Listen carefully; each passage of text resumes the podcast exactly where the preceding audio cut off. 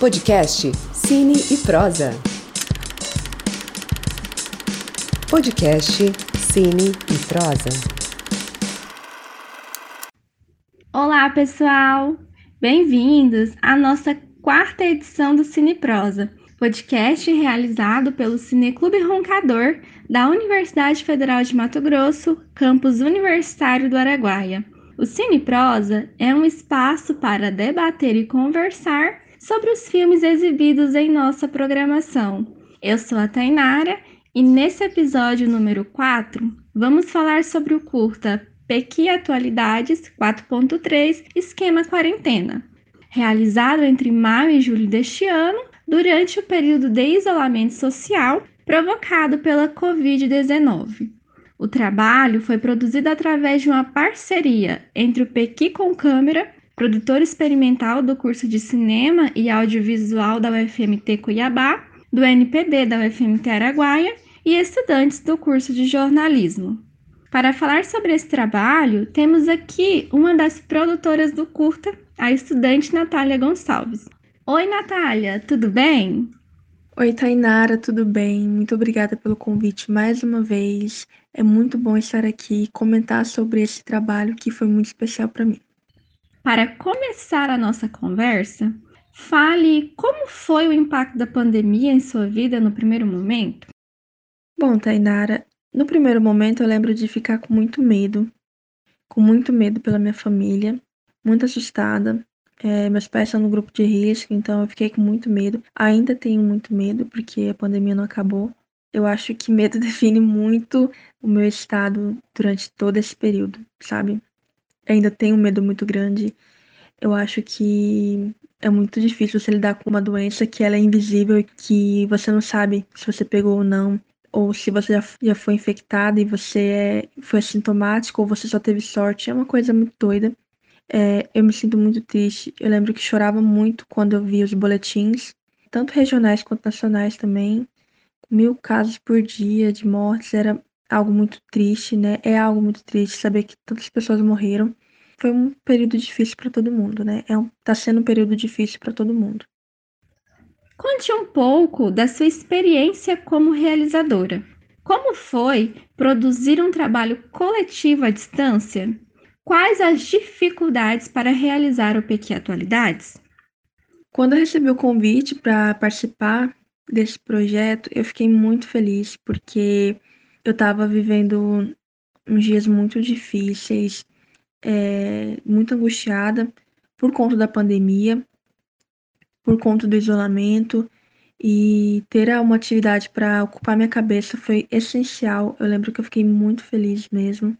E mais feliz ainda porque era uma atividade numa área que eu gosto, que eu tenho interesse, e eu poderia brincar, né? Eu poderia produzir, eu ia fazer o roteiro, eu iria dirigir, eu iria editar.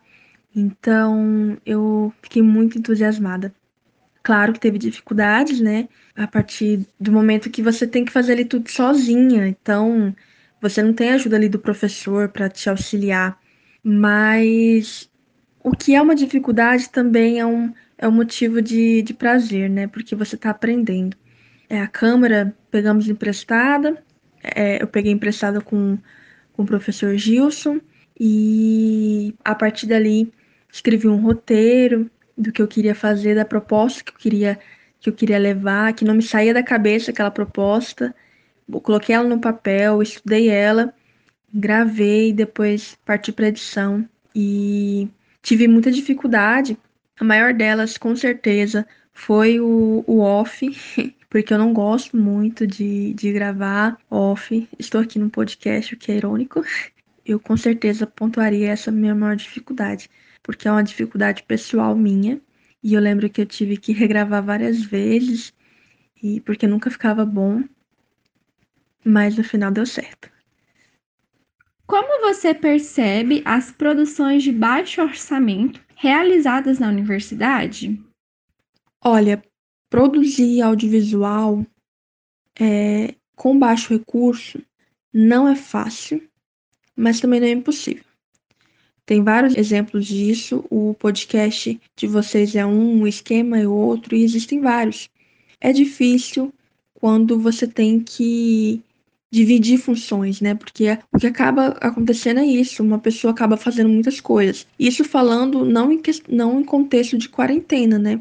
Falando mesmo em, em contexto de uma, de um, uma vida pré-pandemia, né? E agora, acredito eu, pós-pandemia. É, você divide funções. Então, uma pessoa, ela é o produtor, ela é o diretor, ela é tudo, porque não, às vezes não tem condição de contratar uma pessoa ali, né? ela não tem condição de contratar um roteirista, então eu mesmo vou escrever. Isso acontece muito. Uma outra coisa que eu acho que o baixo recurso acaba afetando de maneira negativa nos produtos audiovisuais é, é o marketing dele. Hoje em dia nós sabemos que o marketing é muito importante, não tem como você não fazer uma boa divulgação. A boa divulgação permite que o teu produto chegue a, espaços dos quais você está almejando. E isso, só é capaz com bom marketing, e o marketing demanda custos também, que às vezes é, fica para trás na hora que você vê que não vai sobrar dinheiro para aquilo, porque tu não tem tanto dinheiro assim. Então, esses são só alguns exemplos das dificuldades que, que eu, eu, como na minha pequenininha carreira no audiovisual, tenho e tive em relação ao baixo recurso. O Pequi Atualidades mostra um pouco da rotina e reflexão de alguns estudantes da UFMT na quarentena. Por que você escolheu abordar o tema racial? Olha, essa é uma boa pergunta. É, como eu já disse, estava passando por um período delicado, é, minha, saúde, minha saúde física e mental estava muito angustiada, aquele ponto assim que você nem você tá de quarentena, mas não faz diferença porque você não ia, querer sair de casa mesmo. Toda a questão do, do George Floyd, do menino Miguel e do João Pedro estava muito recente, então tava tava doendo muito, ainda dói muito saber tudo isso porque são três exemplos de um sistema de racismo muito forte, estrutural e que machuca e que não tem como falar disso e não me emocionar. É, eu acho que eu queria e que eu sempre vou querer aproveitar os espaços é, que eu tenho para poder levar para as pessoas que não têm conhecimento ou que ignoram pautas que, que são por muitas vezes esquecidas e que eu acho extremamente necessário serem, serem debatidas. Então, eu acho que foi necessário é, a minha contribuição ali com esse tema específico e não poderia ter sido outro. O curta trata de questões sensíveis e complexas na pandemia. Sobre a questão do trabalho, fica evidente que muitos não puderam se isolar. E no vídeo, uma das participantes traz a preocupação com relação à desigualdade que há entre quem fica isolado e quem não pode. Comente sobre essa questão. Olha, a contribuição da Kézia foi extremamente necessária para nos trazer reflex uma reflexão muito importante que é sobre o privilégio de que muitas pessoas tiveram em poder ficar em suas casas, no conforto de suas casas, enquanto muitos tiveram que sair para trabalhar, muitos perderam suas vidas por conta disso. E eu espero que realmente muitas pessoas possam ter parado e pensado sobre isso.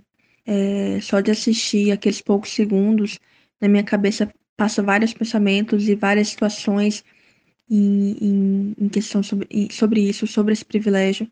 Eu acho e espero verdadeiramente que muitas pessoas e, e todas as pessoas que tenham assistido possam ter sido tocadas e possam ter levantado essa questão e pensado e debatido sobre isso. Na parte final do curta, vocês colocam a questão de gênero, das relações humanas, do uso de preservativo. Como foi a ideia de incluir este tema na quarentena? Foi uma ideia do professor Gilson inserir aquele vídeo no final e ficou perfeito, né? Fechou com chave de ouro. A trilha sonora ficou muito boa. É, encaixou muito bem com a, com a proposta final, que não foi a, a, uma uma, uma primeira opção de todo mundo, acabou acontecendo, cada um realmente levou para um lado mais militante, né, para um, algo que trouxesse reflexão das pessoas. E tinha que fechar dessa maneira também, não poderíamos esquecer, claro. E foi muito bem pensado da parte do Gilson é, fazer o convite ali e trazer aquele, aquele vídeo para o curta. Ficou muito bom, realmente é, parabenizar o trabalho ali, ficou muito bom.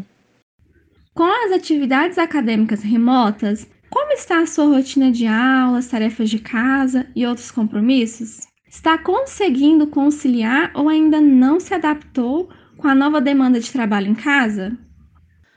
Minha rotina ficou não ficou tão pesada por conta que eu peguei apenas duas disciplinas optativas. Mas não significa que não foi difícil. Eu no começo pensei, vai ser fácil e tudo bem, mas não foi nem um pouco, porque é muito difícil você ficar na frente de uma tela e tentar entender, porque ainda mais quando é ao vivo, né? No, meu caso, foi ao vivo as aulas, então não tem como você pausar e fazer com que o professor repita. E foi. Na vida real também não teria, mas na vida real tem uma comodidade maior quando você está em sala de aula e você só levanta a mão e o professor começa a debater aquilo com você. Claro que o professor também poderia fazer isso comigo ali virtualmente, mas o tempo é curto e as pessoas se cansam mais rápido, né?